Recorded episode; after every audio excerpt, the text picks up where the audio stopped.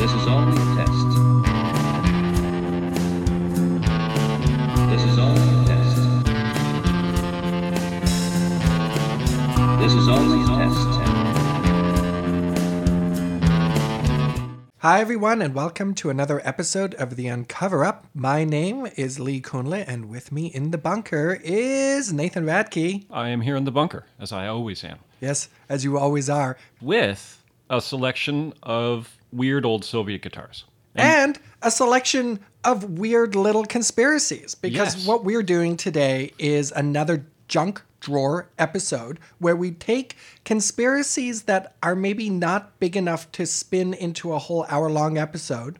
Although, if anybody could do it, it would be us. I have to just give us kudos for that. If we had tried a bit harder, these would have been full episodes. but we're going to do a short a set of short conspiracies today where we look at things that we've encountered in our research i think for other conspiracies and we're like oh that's an interesting thing and so we're going to bring those up today and talk about them Yeah, they're all things that made us go, hmm, remember arsenio hall had that bit things that make you go Arsenio Hall.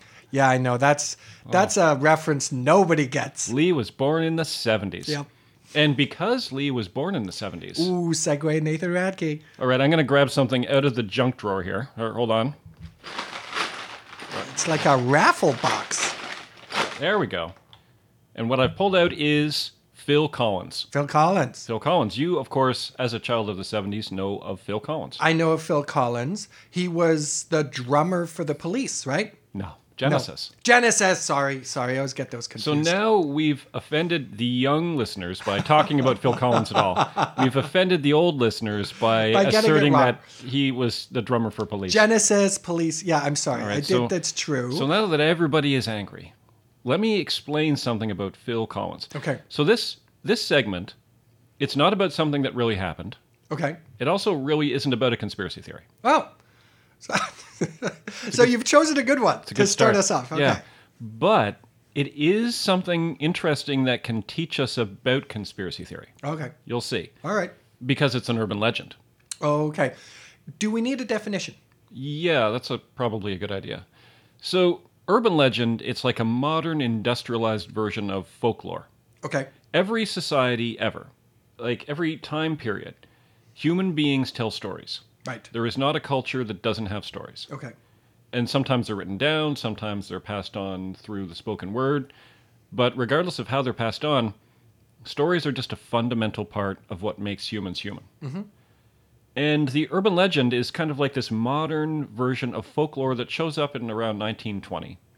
They are always presented as, no, this really happened. They're not just sort of goofy anecdotes. This is like, Right. no, this is a thing that happened. Right.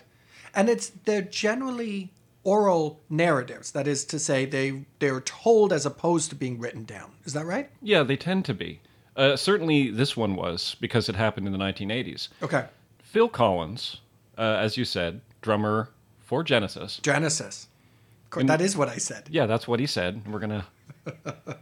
so in January 1981, Phil Collins leaves Genesis. Genesis. To start a solo career. to start a solo career, which was wildly successful. If you grew up in the 80s, like Phil Collins songs filled the airwaves, they blocked out the sun. It was all Phil Collins all the time. Yeah.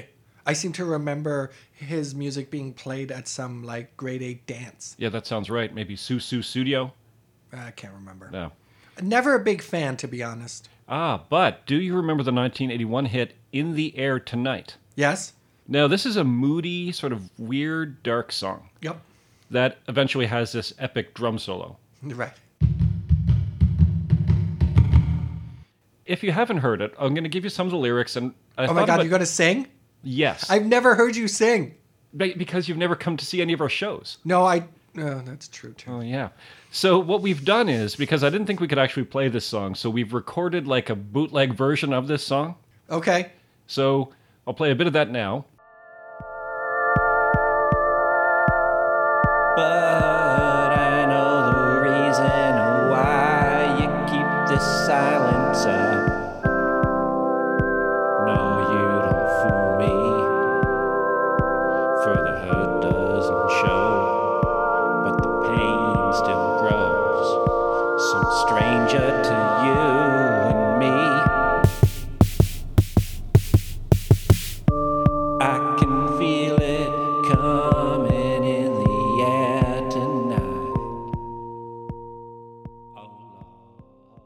So here are some of the lyrics to this song. Well, if you told me you were drowning, I would not lend a hand. I've seen your face before, my friend, but I don't know if you know who I am. Well, I was there, and I saw what you did. I saw it with my own two eyes. So you can wipe off that grin. I know where you've been. It's all been a pack of lies.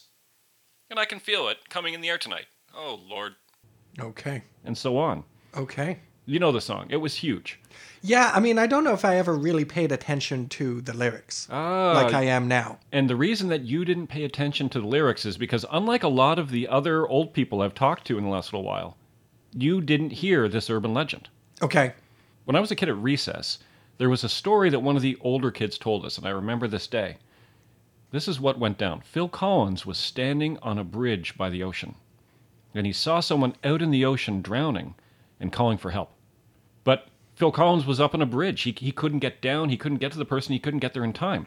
But fortunately, standing on the shore near the drowning man was another man Okay. who could easily have gone in and helped the person. Right. And so Phil Collins called out to the man to rescue the drowning person, but the other person didn't do it. They Huh. just stood there as that person drowned in the ocean. Right. Collins, of course, was furious about this and somehow, wasn't part of the story, we'll get to that, learned that bystander's identity. Uh-huh. Okay. Found out who he was, tracked him down, Okay. and recorded this song in the air tonight about this whole incident, about this guy letting someone else drown. Okay.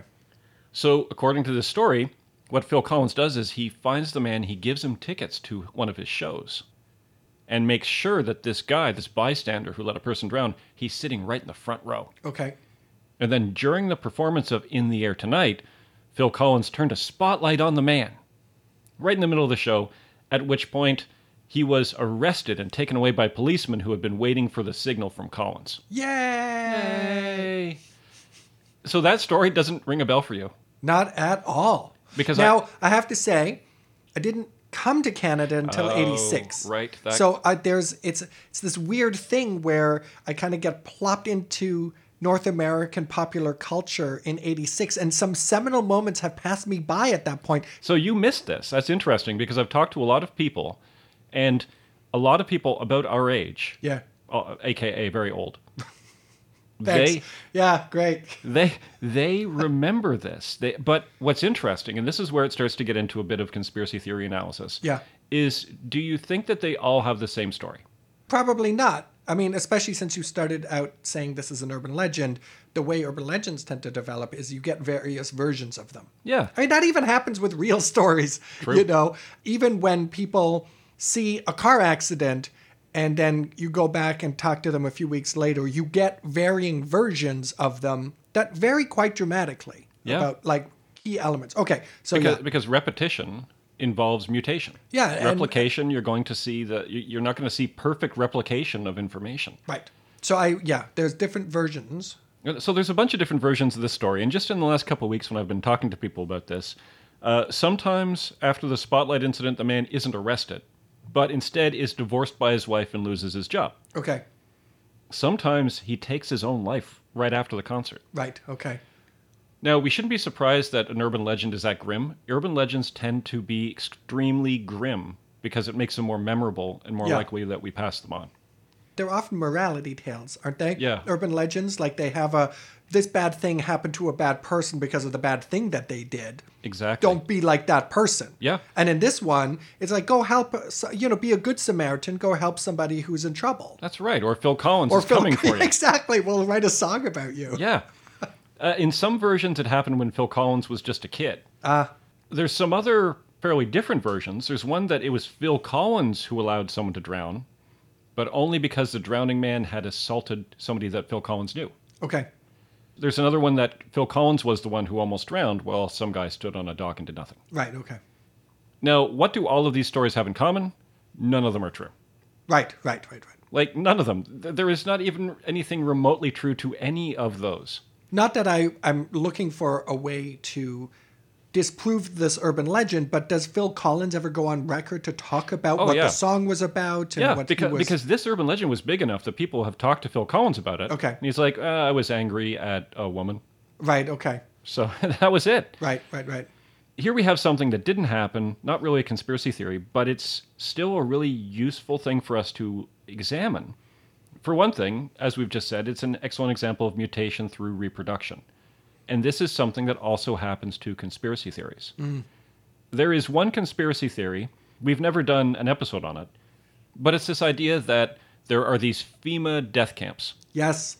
Well, th- wait, we're gonna do a con- uh, uh, an episode on that in an Oh, yeah. upcoming show. We definitely are going to get to the FEMA death camps. But this one's often attached. If it's an email, it's an atta- It's attached to a very specific photograph of a guy standing beside a bunch of coffin liners in a field. Yeah, like thousands of them. And you've seen that picture. yeah, yeah, yeah. Yeah. And what's interesting is that picture throughout the years, the picture stays the same, but the story attached to it keeps shifting. right.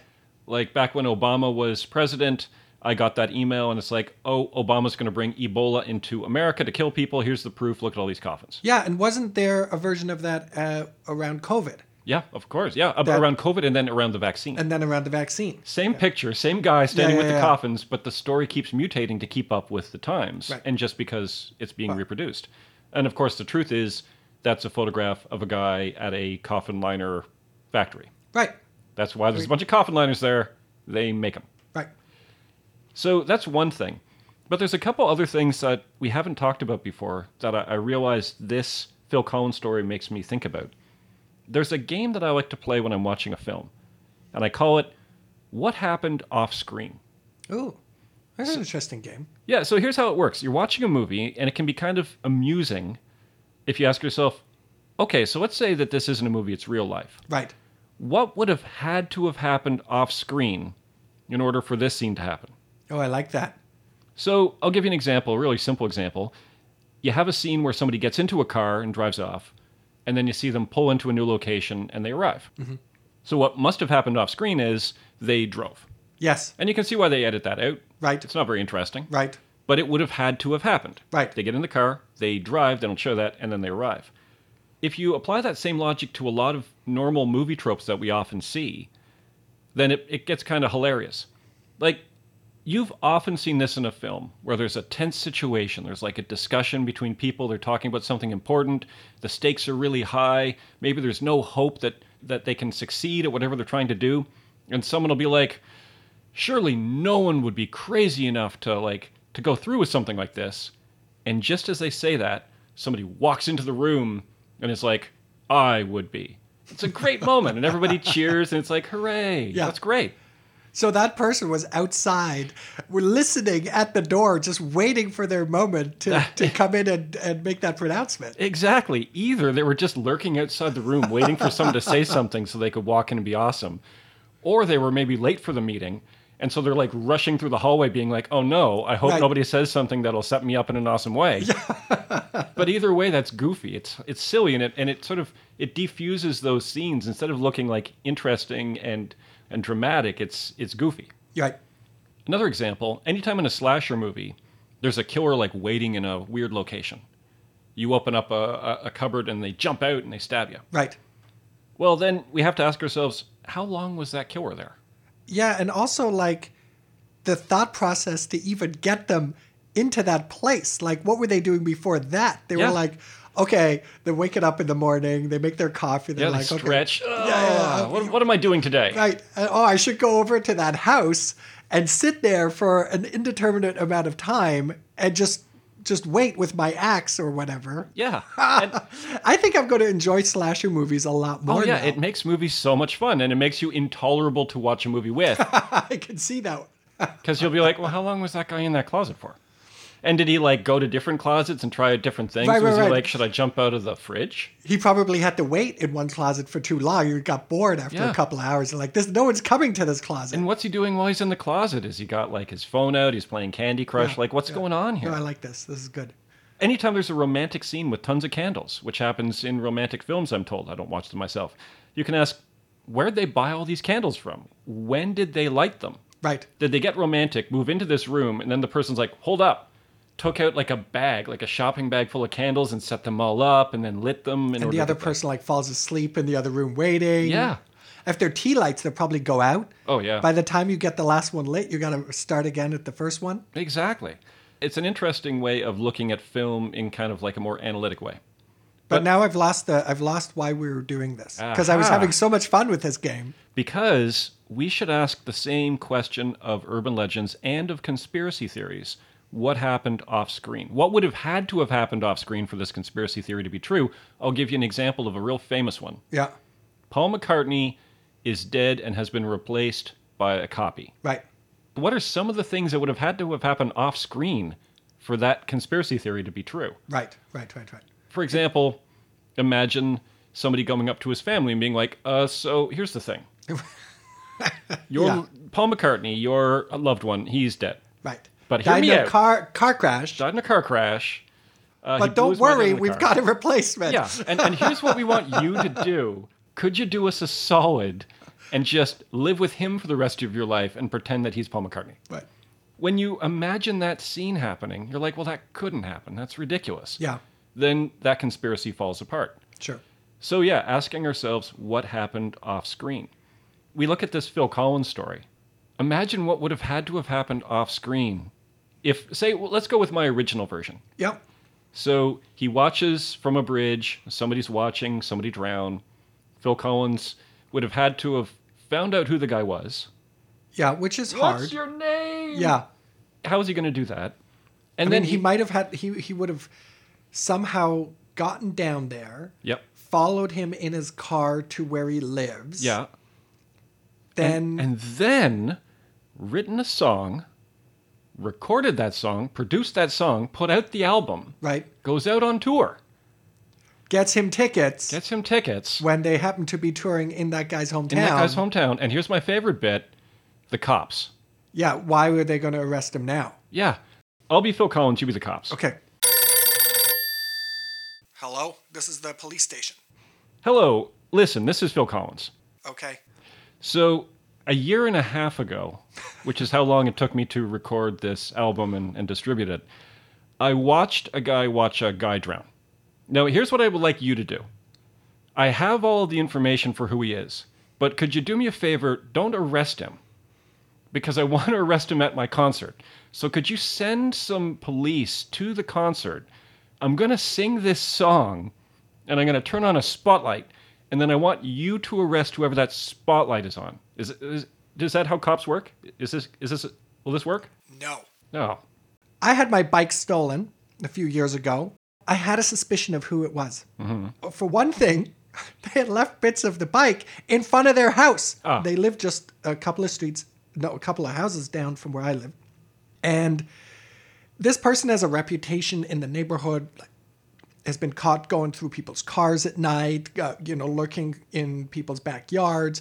So I went to the police station, which is also on my street, and I said, this is what happened.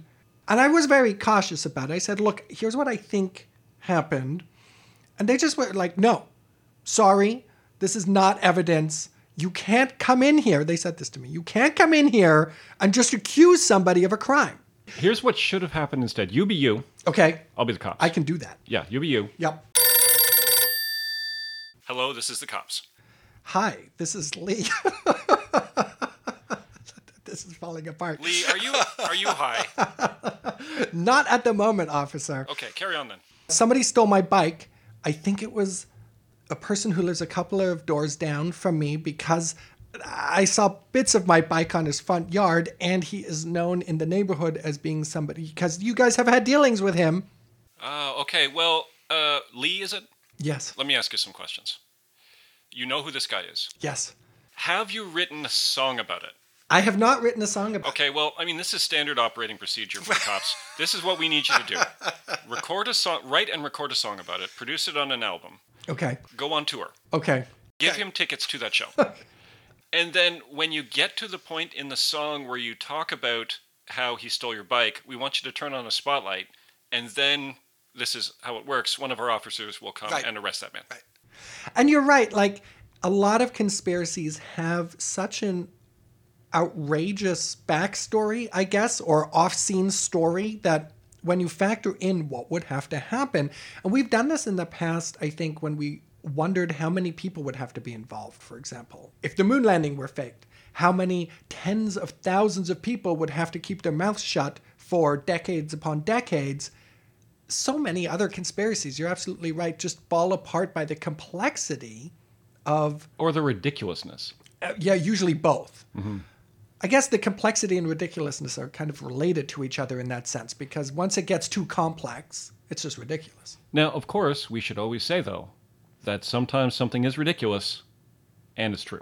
Right. I was going to say this works all times until you start dealing with CIA history. Right. Or you're KGB like, history. Yeah, then and you're then it's like, no, well, these, these off screen things did happen.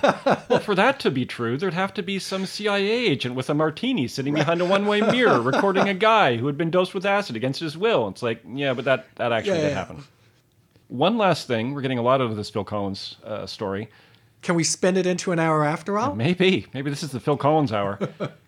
we are bad at metaphors. Yeah. When I came to the bunker today, Nathan gave me a magazine called The 14 Times, which has a lot of these great stories in it. But one of the things that struck me while I was reading it was there are some people in these articles who I feel like don't get metaphor Yeah. at all. Like I feel like that is a, a subgenre of conspiracy theories get developed by people who just suck at metaphors. A- And so, what, what do we mean when we say that? In this song, it says, If you told me you were drowning, I would not lend a hand. Now, that's just a way of saying, I don't like you, like I'd be willing to see you die. It's a terrible thing to say. Right. If you were on fire, what is it? If I you- wouldn't urinate on you. Right. Yeah. And so, That's not to say you are actually on fire. exactly. Or that I need to urinate. But people heard that and it's like, okay, so then therefore, he, this person must have let someone else drown and this and this and this. And it is amazing in my time spent in and around certain cults, because they see the world, as we all do, through our own goggles, they see the world through their very specific goggles. And so then everything has to do with their worldview that comes through this, this Yeah. cult. And it is remarkable how often I'm presented with song lyrics as evidence. Really? A song that talks about, oh, I'll always be watching you. They'll say, see, that's clearly a reference to Satan. who Oh, is the- actually, now that you mentioned that, in our last episode about Alternative 3, somebody used the Frank Sinatra song Take Me to the Moon, in which there was also a line, and to Mars. And he's like, see, See? that It's proves right there in the that song." We ha- that he, in fact, Frank Sinatra was taken to Mars and Right. shown the, s- the bases and all that. Exactly. And so you can see why I decided to talk about Phil Collins. Okay, We got a lot out of it. we did. We, we, we got a lot out of that one. All right, it's time for you to reach into the junk drawer and All pick right. something out. Let's see what we got. Ooh, that's an interesting one. In China, there is a conspiracy that COVID 19 is a US bioweapon. No, you got that wrong. In America, there's a conspiracy that, that COVID is a Chinese bioweapon. You, Yes. must, you read that wrong. There is also that conspiracy. And I guess that is my morality tale when talking about this conspiracy, because you already got most of the background to this conspiracy that I'm going to provide. I'll give you a little bit more. But I wanted to talk about how conspiracies are often quite regional and also They come from a specific perspective. Right. And I was thinking they participates in a certain political agenda and as you say, a certain kind of maybe cultural chauvinism. You know, it's not us, it's them. Of course, we have encountered that with COVID 19 and the theories of it came out of this Wuhan lab and it was, you know, it was leaked out of the lab and Wh- Which is possible. well, and and because of this, so actually this ties in precisely into this conspiracy that it was actually out of Fort Detrick. We'll get there in a second. But Biden, US President Biden summoned a commission to look into like what happened. W- w- Was this humanly generated or was this just, you know, an accident where somebody got in contact with an infected animal? And as a kind of getting ahead of the publicity game, China just before the report was released had their own spin on it, which is that no, in fact, this leaked out of a U.S. lab. So I, I I'm just going to give you The classic, he who smelt it dealt it. Exactly, exactly. So this is actually from an article in the BBC, and if anybody is interested in getting it, it was August 23rd, 2001. Chinese propagandists have pushed a conspiracy suggesting that COVID-19 virus was made and leaked from the military installation in Frederick, Maryland, about 80 kilometers, 50 miles north of Washington D.C. So we're talking about Fort Detrick Which, and which is a location of all sorts of sketchy, shady stuff. Yeah, so I was going to ask you to maybe fill in our listeners who don't know about Fort Detrick. What is it and why does it have this weird reputation? Well, during the Cold War, uh, the CIA was using Fort Detrick to work on several bioweapons, chemical weapons.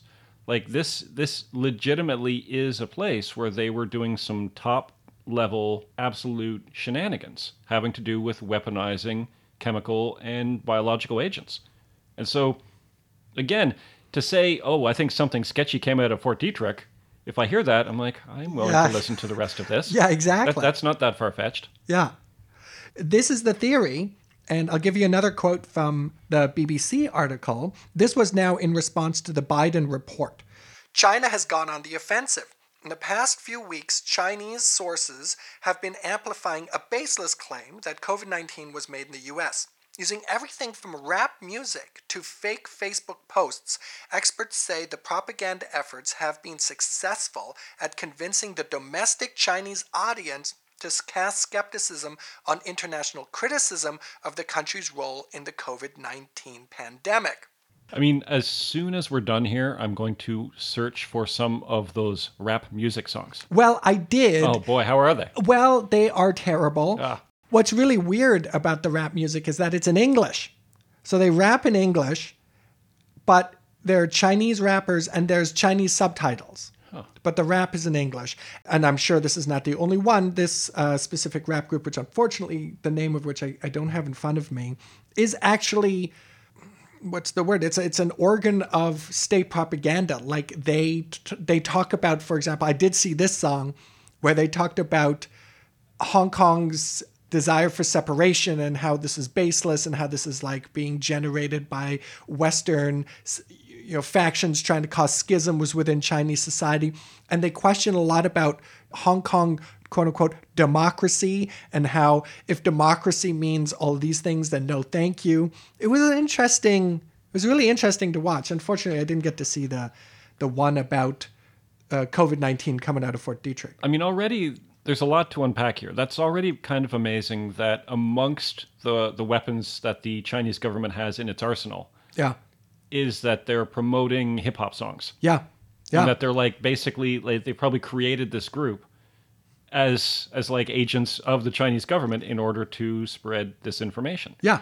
And, yeah, yeah. And, and obviously, we see the same thing. Like, think about how many Hollywood movies you've seen where at the end they thank the U.S. Navy or the U.S. Right, Army. I right. mean, it- it's a very similar thing. They're, Well, they're and the- functioning as propaganda. and sometimes they don't, but they were funded by them. Yeah. Right? Like, wasn't Top Gun basically Top, funded? Top Gun, yeah, especially the original Top Gun. And as we've talked about before, they were talking about airplanes. As we talked about before, they But actually airplane movies, very different. there's airplanes in it. they actually had recruiters waiting in the movie theaters. Wow. for people to leave and be like, I want to fly the F 14 Tomcat. Right. Even though what they don't show in the movie is that the F 14, especially the F 14 No, no, no. This is being edited out so hard. Damn it. I don't even care. Okay. So, but yeah, I then typed into my Google search engine COVID 19 Fort Detrick. Now, over the last couple of years, since there's been a bunch of pushback about the algorithms and disinformation and the harms that that caused, say, with the vaccine rollout and COVID, the algorithms have been changed. But I was shocked to see that the first couple of hits when I put that in were state sponsored Chinese propaganda outlets, including a, a source that I had not encountered before, the Global Times and it had an article in it. So the Global Times, at least the so- the site that I access, is an English language Chinese news outlet, but it's like state news. So This is the information that the Chinese mainland government wants you to have. r- as a Chinese citizen. Yeah. So I was watching some of their videos, and they had you know, like concentric circles around Fort Detrick about how how the pandemic was spreading with it at the center, and all the city names were in Chinese character. So it's not really meant for an international audience, although the site is in English. At least the one I accessed was in English. Anyway, it has a headline there, quote, why US lab needs to be investigated for COVID-19 origins. That was just one of the news sources I encountered. Xinhua Net reports that, quote, the sudden shutdown of the Fort Detrick lab in the United States and the pneumonia outbreak that followed are far from coincidental and should be studied in the scope of ongoing investigation into the pandemic's origins, a Russian political observer has said. Ah, There, too, we also get a little bit of the shifting allegiances, you know, Russia and China kind of. who co- historically have not gotten along well at all. No, despite the fact that during the Cold War, they were seen as a monolith, right? There was the great, Because they're all commies. they were all commies, so they must all be best buddies and, and col- collaborating against the capitalist West. So, anyway, this conspiracy seems to be perpetuated from the top down. Like, there are diplomats, foreign ministers, people in the official bureaucracy within the Chinese government that are claiming that COVID 19 is a US bioweapon from Fort Detrick. And I personally found this interesting for a number of reasons. So, one of them is just how regional our conspiracies often are. If you are only in a North American context and you hear that COVID 19 leaked out of a uh, Chinese lab, then, well, what else you got to go on? But I find when you hear the same conspiracy but with where the characters are replaced by other characters, but the idea is the same. So now instead of the Chinese and a Chinese lab, it's the Americans and American lab. And who knows, maybe the Indians are blaming the Pakistanis and the Pakistanis are blaming the Afghans. And the, you know, who knows, right? It could go on forever where for me, that relativizes sometimes the claims of the conspiracy. Not to say that you can use this as actual evidence for it not being true, but I remember seeing this when we did our episode on the vaccine scare and how that g- has a history of 150 years behind it. And the same claims about the dangers of vaccines that were being made in 1880 in Leicester, England, are the ones that were being made in 1950 or in the 1990s or with COVID. And for me, I find that uh, is one of the takeaways I, from this. Yeah, for sure. We can't escape the fact that there are some conspiracy theories, in fact, maybe quite a few conspiracy theories, that are engineered as weapons, like as propaganda. And again, this is a problem because people who are interested in conspiracy theories, it tends to be because they want to know what the truth is. And what we have to be extremely careful about is sometimes that desire can be used against us to manipulate us by feeding us false conspiracy theories Right. that actually get us further away from the truth, Right, exactly. or at the very least, muddy the water. Like it's going to be almost impossible to figure out the origins of COVID nineteen. It's it's like trying to figure out UFOs. There's so much disinformation. There's so much misinformation coming from all sides that it really muddies the waters, and it makes it very difficult to actually figure out what happened. There's so many political forces involved, and that, that's an interesting example of that. And it also shows you it's kind of like every place on the earth has like their own cuisine, and, Right. and their own conspiracy theories, Right, right. Which are remarkably the same as everybody else's conspiracy theories, just with the actors. Yeah. But are you ready for a twist? Oh man, In- maybe. In, researching this, I discovered that Fort Detrick was shut down in 2019. Huh. They actually were shut down for a number of weeks. The CDC, the Center for Disease Control, came in, did an audit of their policies and practices, and shut them down. And then there was, in fact, a pneumonia outbreak that was suspiciously, you know, linked with uh, vaping and then you know things kind of spiraled out of control and at, uh, at least in in North America 2019 are the the very early rumblings of our our actual encounter with covid Yeah. right the shutdowns here happen in i think it was March 2020 but 2019 already the first cases and you know stuff like that and that's where i watched that video on global times where they had uh, Fort Detrick in the center and this sort of outbreak. Oh, Maryland, there's these people getting pneumonia, and then those people are getting pneumonia. Isn't it weird? And then suddenly, COVID has hit the scenes. I mean, a couple of things to say about that. One, Fort Detrick probably should have been shut down 60 years before that. Like, they really got up to some nonsense. Two, I mean, it's fascinating to see these these groups, like the Chinese mainland government or the American government, actively trying to drive the narrative, Yeah. like trying to get the information out there. We want this to be the story. It- It's like a PR exercise. Yeah. It- It's it's quite extraordinary to see how hard they're working to get access to our beliefs Right. Right. and to influence our beliefs. and they didn't the, at least the american government didn't do itself any favor and I, maybe this is another lesson i take from this because when they were when they shut down fort detrick they gave one of these bland explanations of quote security concerns Right, that's not going to convince And- anybody. and not only does it not convince anybody it's this it's this black box where you can project anything you want you can say well it's because they were messing around with a bioweapon that went out of control or, or they have aliens or whatever your brand and flavor of conspiracy theory might be And not only that, if you then, as an honest, interested person, say, "Well, I'm going to look into Fort Detrick," Right. It's like, holy cow! right exactly Dr. Frank Olson, this Exactly. and like LSD Yeah, that, and yeah, yeah. bioweapon this. and your first 10 hits on google are you know state propaganda from other countries convincing you also that yeah this is super s- shady Boy, we don't have a chance, do we? anyway that was mine Huh? Good one. All right, I'm going to grab another one out of the junk drawer here.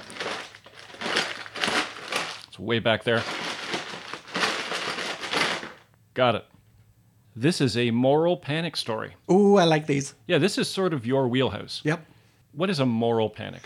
It's when you worry that there is a group within your group, within society, that is deliberately undermining the society or the culture.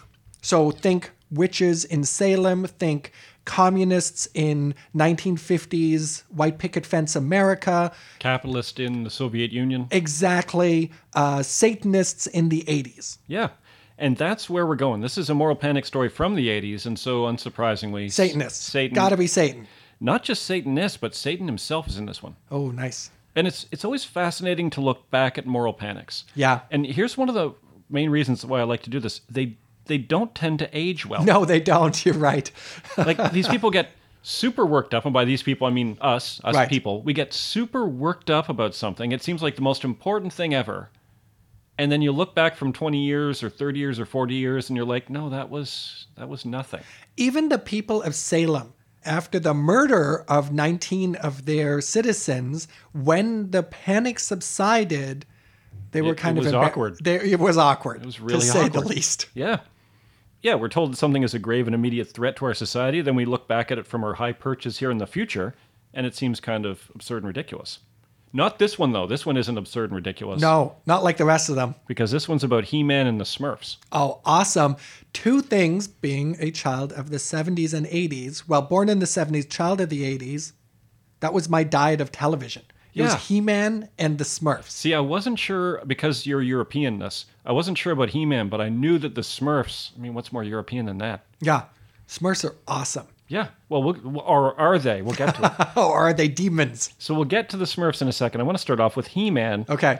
Do we need anything for younger listeners? I think so. I don't know if He-Man has any cultural capital now. So He-Man was a toy line and a comic book and a cartoon show Yep. and one of the worst movies ever made. Maybe. No, it was. Have you seen it? I have, but I've also seen a lot of other movies that This were. one's the worst.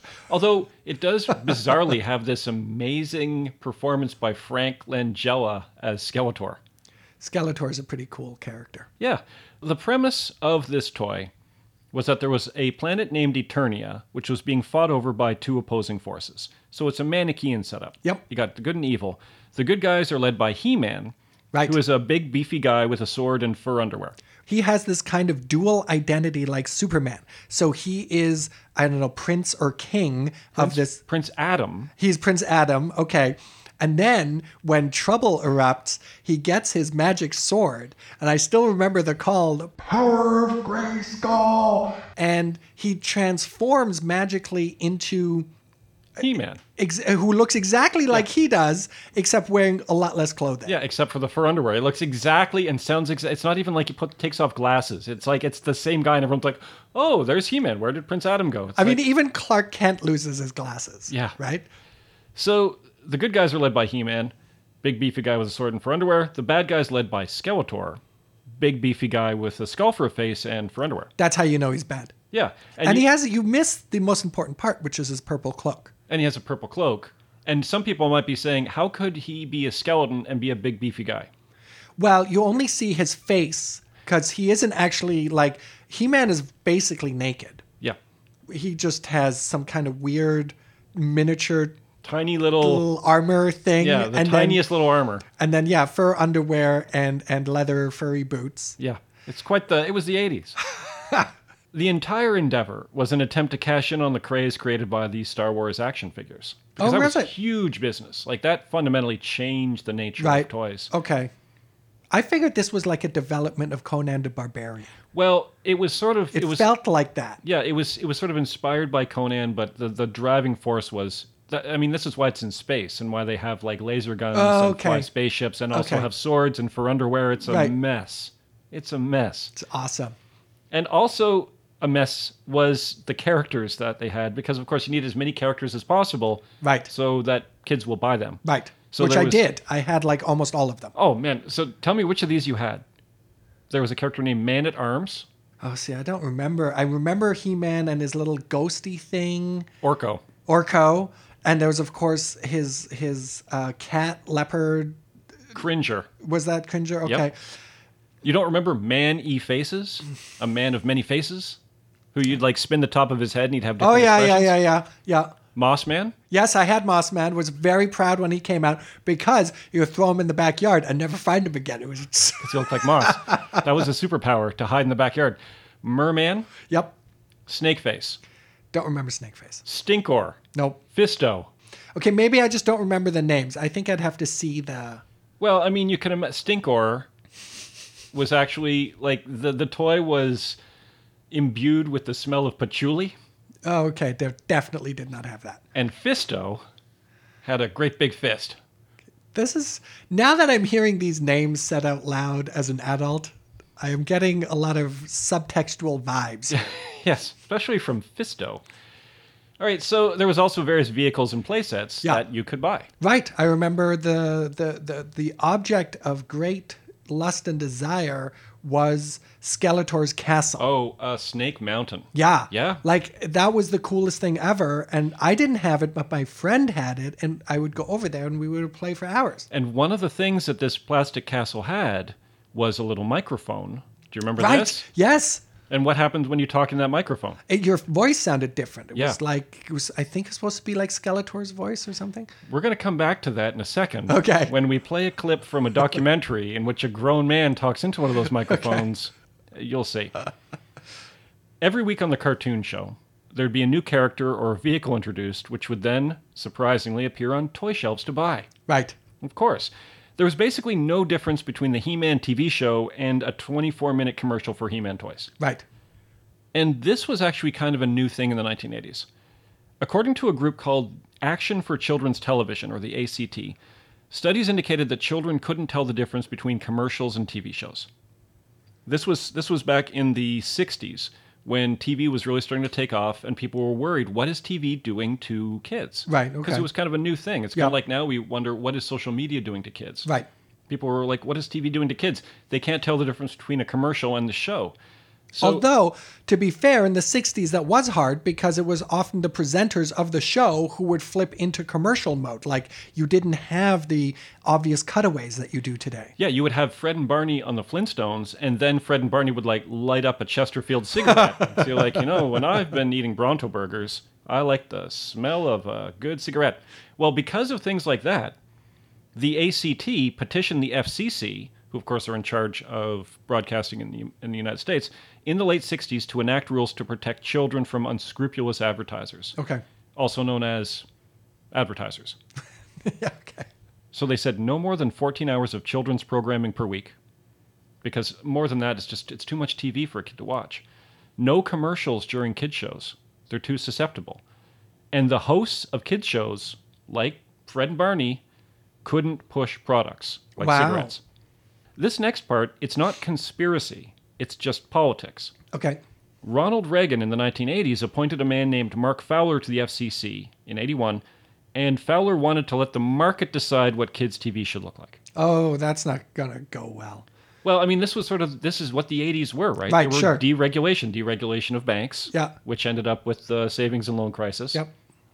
Deregulation of TV, deregulation of everything. Let's just let the invisible hand of the market dictate what happens to everything. Right. If if your children choose to smoke at age eight, well, Yeah, you well, know, good for them. So the ACT was still around, and they're like, "Oh no!" So they put together sixty thousand pages of studies that indicated that this would be a catastrophic idea. yeah. but the money was in favor of it. $16 million raised to lobby against ACT. I mean, Sure. there I was, mean, there th- was that's a cereal to- huge to market. sell. Yeah, Exactly. cereal, toys, Yeah, yeah, fast yeah. food. And this is why, instead of educational programming, like think about our childhoods, they were filled to the brim with junk food and Right. fast food Right. and candy Right. and toys. Wow. And they were all kind of tied together. Think about the cereals from our childhood. Yeah. Now, Pac-Man isn't just a game you play. It's a crispy corn cereal that's coming your way. Chop, chop, delicious! They're Binky and Blinky and Pinky and Fly. We're marshmallow bits you'll find inside. Chop, chop, delicious! We're marshmallow bits that you can chomp New too. Pac-Man, the A cereal! delicious part of this nutritious breakfast. Chop, chop, delicious! Like, what were those? Sugar. Yeah. Sugar with like a mascot on the front. Right. Like Booberry this and Frankenberry that and Count Chocula. Count Count Chocula. Yeah. Exactly. I kind of want them now. You can get them. Some of them Yeah, still. I guess. Uh, I don't think I would enjoy the taste of them now. No, it's surprising how terrible they are. Yeah. Although there is that element of nostalgia. Yeah. But as a kid, when we go on vacation, you get the little boxes of cereal. Yeah. And one of the boxes would be Fruit Loops. Yes. And my sisters and I would fight to the death over that one. Yeah, yeah, yeah. And then the loser would get Raisin Bran. I can see why you would fight hard. So I mean, it is it is interesting to see like the political manipulation and regulations and the effect on children. And in the 1980s, because of this, you ended up with all of these TV shows that were basically just marketing exercises for GI Joe, for Thundercats, Yep. for Transformers. All of the TV shows radically changed. Instead of something like Rocky and Bullwinkle, which was That was good Soviet anti-Soviet propaganda right, Right, Boris there. And, Boris and Natasha. So it was educational. It, it taught you to beware of Soviet spies. Now it's like everything you saw on TV was just a big ad.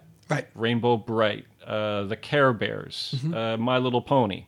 They were all just there to get kids to buy into the product. Right. But that's not the moral thread I want to talk about. Oh, okay. I want to talk about the work of the redundantly named Philip Phillips. Okay. He's a he was a he still is a pastor and author of Turmoil in the Toy Box, Okay. Saturday Morning Mind Control, Okay. and Dinosaurs, colon, the Bible, Barney, and Beyond. Is this the Barney guy? This is one of the Barney guys. Okay. In the 1980s, Phillips argued that there was a clear and present danger in these children's toys, but it wasn't that it was rotting their minds or that it was selling them sugary cereal. It was that these toys were a vehicle through which Satanism and demonic possession could travel. No. Okay. So here's how he figures this out. According to Phillips, he was traveling around preaching when he stopped into a toy store and he saw Skeletor. Oh yeah. and he's like, "Hey, this this toy has a, a staff in its hand, and at the top of a staff was a ram's skull, which Phillips immediately recognized as an occult symbol. Okay. And so he bought the toy and started bringing it to his sermons to show everybody, "Hey, look, this is the danger that lurks in your toy box. Right. This toy is an occult figure." And one day, he's driving around with Skeletor in the backseat. And according to Phillips, to Philip Phillips, God says to him, Through toys like the one you have in the backseat of your car, Satan is gaining control of the minds of millions of children everywhere. I want you to do something about it. Funny, G- God really is speaking differently these days than he did in the Bible. Like Yeah. it was more succinct back then. Now it's like uh, that thing you bought from Walmart in the back of your car. getting is- really specific. and also, it's like, man, if you're going to talk to us, there's other threats. yeah. There are other dangers. Yeah. It's like, okay, right, I'll I'll I'll deal with the Skeletor figurine. You got it. What Philip Phillips does is he starts putting out all of these books and videos. And the argument he makes in these books and videos, which of course he sold, is that the characters in these in the world of these toys, the characters have magic powers. Right. In the cartoons, yeah. they have magic powers, so when you play with them, that's like a, a thing That's you play part with. of the It's part of narrative. Yeah, the narrative. yeah, It's yeah. like, oh, Skeletor can cast spells and stuff. So when kids play with the toys, they will accidentally cast spells on their friends and on themselves. Huh. And this brings up something that we talked about when we were talking about witches and moral panics. What he's saying here is that magic is real. Right. Yeah, yeah, Like yeah. he believes in magic. He Yeah. believes in the magic of Skeletor. like to the point where you can accidentally cast spells. Yeah. Like if I have my Skeletor toy and you've got your He-Man toy and we're like fighting each other in the sandbox. It'll be like a real witch's battle. Yeah. And I'll be like, I cast this on you and then because Skeletor has got real powers, I will actually cast that spell. I mean, this could be our of course our preconceived notions and our biases. But maybe to our detriment, I don't think you and I live in a world of magic. No. You know, while you're talking about this, because it sounds like a bit of a, it could be misconstrued what you're saying as a put down of Christianity or whatever, but no less of a figure than St. Augustine railed against this kind of superstition that was rampant in his time. So, St. Augustine is a church father. Uh, that is to say, he is like That was cent- like 1500 years ago. 1500 years ago and very central in terms of creating Catholic orthodoxy and what quote unquote Christianity, mainstream Christianity looks like. He found these superstitions to be really a detriment to the Christian evangelical movement. He didn't want to join when he wasn't a Christian because he was like, these guys don't know what they're talking about. They're, they're We're living in magic. yeah. And he finally meets a guy who is, I guess, much more what we might call skeptical or, I don't know, less, just less mystical. And St. Augustine's, who was at that point, of course, not a saint, thought, well, this is actually quite interesting stuff. So I think we, even within the tradition, Oh, yeah. I there mean- are a lot of skeptics of this kind of idea. Yeah, we can't say that Philip Phillips represents Christianity here. No. This is, if anything, I would argue that he's a bit of a scammer Yeah, he's making money. who is trying to manipulate. And we see this from any belief system. Yeah. We can see this from atheists. We can see it Well, from exactly. like but- like this this kind of scamming and fear mongering. It's not universal within Christianity, and it's also not contained within Christianity. Right, exactly. Exactly. But this guy just happened to be using Christianity for his Sure. scaremongering. Well, and because that he's in a Christian culture. Yeah, and So, that's what's going to work. That's, that's what you're going to scam. In addition, and we've already sort of mentioned this with all the fur underwear talk, some of the He Man characters were scantily clad, which could cause kids to have impure thoughts when playing with them. Uh huh. Weirdly, he also said that about E E.T. That has never occurred to me. Never occurred to me either. If you haven't seen E.T., stop the podcast right now. Go look at a photograph of E.T. from the movie E.T.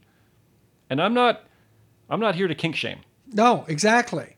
but, I don't see it. no, I don't see it. Don't see it. uh, also, and this is uh, something that, that we've come across before, associating Satan and Satanism with not Satanism itself, but just other religions.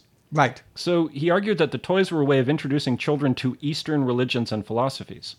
I, I, this sounds verbatim like something that came up in a, a podcast recently, Yeah. which would have been the cow mutilations. Right. It would be in the that's commune right. relations. Yep, that, uh, that makes sense because there, there was again there was pastors being like, Right. "Why this is Hinduism? Right? Yeah, yeah, yeah. That's that was it. That was it. That's the last religion you would expect to see doing cattle mutilations. You don't know your stuff. So, for example, Yoda Okay. was a Zen Buddhist.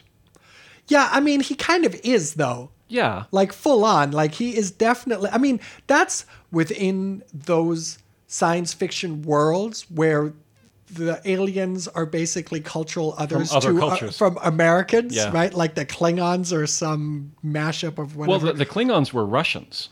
were they Yeah. Originally, the 1960s Klingons were Russians. Okay. That was the point of them.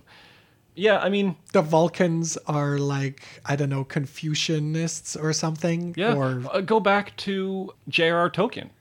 okay Same thing. When we build fantasy worlds or when we build science fiction worlds, we tend to bring our world out into it. right and we kind of impose our world on those Yeah. worlds. So yeah, so Yoda probably was. I mean, I Inspired, wouldn't, say? yeah, inspired. I wouldn't get my Zen Buddhist teachings from Yoda. No, but there was an inspiration there, but not Satanist No. because no. Buddhism isn't Satanism. No, unless, of course, you have this reductive fundamentalist Christian belief system in which everything that is not Christ- that version of Christianity is Satanism. Yeah, well, I mean that's that's Manichaeanism. Yeah. it's like either on the good side or the bad side. If you're Right. not on the good side, you must be on the side of of Satan. Uh, the Care Bears. Yeah. Did you know them? I certainly did. I did not like them. Oh, Because huh. yeah, no. There was like no, there was this real divide in 1980s cartoon culture where it was very gendered for one. Uh-huh. Yep. So obviously He-Man was for boys. There Manly was boys. a there was a version uh She-Ra, She-Ra. for for girls, but really it was the Care Bears and My Little Pony Right. that was for girls and then GI Joe and He-Man was for boys. yeah. You so you were not. So when the Care Bears were on, you're like, oh man, Yeah, I'm it was a boy. the worst. Yeah. And I'd have to watch it because there wasn't anything else. Oh, you had to watch I it. had to watch it. Right, you were forced to watch it. I was forced to because I had a specific allotment of television time, right. and that happened to be on during. Uh, there was nothing else. better that Really- than nothing. Exactly. So you know who the Care Bears really were, according to Philip Phillips. Who? They were channeling chi through their bellies when they did the Care Bear stare. So, I guess we should say chi here is this idea. I think you could probably Taoism? locate it. Yeah, or in Chinese culture, you get it in Tai Chi and Qi Gong, which is uh, basically. Uh, and and in uh, acupuncture and acupressure, it's this this sense that there's a mystical energy, the force. the force that animates humanity, and that yeah, you could manipulate it for health or for winning combat or whatever. And yeah, okay, so Or for they're- defeating the enemies of the Care Bears. So the Care Bears are like qigong masters. yes, exactly. I love it. Therefore, Satanists. Now we'll get to your beloved Smurfs. Okay, Uh, a couple things about them. I'd forgotten about them already. You know why they're blue? Because they're animated corpses, is why. Really, And they're communists. right? and they practice incantations and normalize witchcraft. Now, this idea that the Smurfs were practicing witchcraft that really gets caught up in the Jehovah's Witness community of the 1980s, Okay, to the point that there was a story circulating in that community that the toys themselves, this is getting even more amplified, the toys themselves were coming to life and biting children, okay. which led to mass Smurf burnings. Imagine what that would have smelled like. Wow. You know, that I wished so badly as a young child, like I'm talking about the age of five or six. I remember walking in a forest and some older person, I don't know if it was an older kid or an adult, had said that if I was really good, the Smurfs would come to life. And I wished so badly that this would happen. And I remember just that feeling of wanting the Smurfs to just my toys to come to life. Ah, that's the sweetest story. That's amazing. But if they had, then, yeah, and then they bite me. then they'd bite you. and then a bunch of people would have run in and threw them in a big fire. And it would have been the worst day of your young life. so I guess it was good that Yeah. it didn't happen. Well, because uh, allegedly it did happen to a Oh, kid. okay. Allegedly, allegedly, a Smurf that was brought to a church service started swearing. And then jumped out of the child's arms, ran out of the church in a panic, yelling, I've had enough of this shit. That's what the Smurf apparently did, thereby proving that Oh, Smurfs love are it. filled with demons. Or awesome. Yeah. So why why would any of this be happening? I mean, on the one hand, from our belief system, it's like what were all these toys for? To sell cereal and to sell plastic toys Right. and to get people to watch TV. Right. Like that's what they were for. But according to Philip Phillips, many of these writers and creators came out of the 1960s generation and the drug era, during which they were involved in Eastern religions Right, such right, as right. Yes, yes, Hinduism and yes. and Buddhism. Some are still involved in these practices. Many live in Hollywood. The very nature of Hollywood leads to a hedonistic way of living, which often involves meditation, drugs, and Eastern religious influences. So there you go. Cultural chauvinism, racism, fear of the other, packed up in a moral panic like it always is. Yeah, but there was more. Oh, really? According to the Advanced Training Institute, which is uh, sort of a, a fundamentalist Christian sect, you remember Cabbage Patch Kids? Yes. So they were designed, according to this group, to satisfy the desire of people to have children. And you know what that would do? That would prevent them from having human babies. You wouldn't need one. You already had this doll. Right. And then the population would become extinct. And that was their plan the whole time. Right. Uh, In a 1996 newsletter, that's not that long ago. No. I mean, it is. That but- way, but it was within like our adult life. Yeah. Which is kind of scary. So in this newsletter titled How the Exit of Trolls and Dolls Was Followed by the Entrance of Babies, amazing title. Wow. The ATI Advanced Training Institute argued that the presence of troll dolls or cabbage patch kids would actually prevent babies from emerging from their mothers.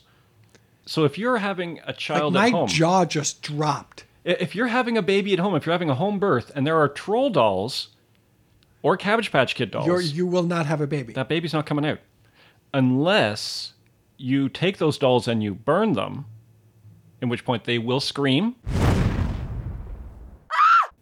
and that baby will come out science Wow. so i watched a documentary with philip phillips and we're just gonna we're gonna play some of it now including one of uh, the pastors in this talking through that skeletor microphone trying to summon skeletor so we're gonna play some of that now here i watched an hour and a half of this for you guys i watched it so that you don't have to but if you want to it's called deception of a generation and you can find the entire thing on youtube so here's a little taste of it So we can assume that millions of children that you say watch these programs are having their minds transformed from reading the Word of God or believing what the Bible says to believing what the cartoons are saying. They have that kind of influence on their mind. Right, they're taking on mini gods. Mini gods. Well, let's out look of at a, the let's cartoon. look at what this is spawning in our toy stores. Each cartoon is spawning little toys that represent the cartoon. Is that correct? Right. All right. Then I'm going to show you a He-Man figure here, and he's got this. Uh, what do you call this sword here? Uh, Well, that's the sword of power, but as we've talked about He-Man, he becomes transformed. Now, from He-Man, we need to take a look at Skeletor. okay. Now because- this is the He-Man, a muscular figure and so forth that mostly little boys follow. I take it. Right.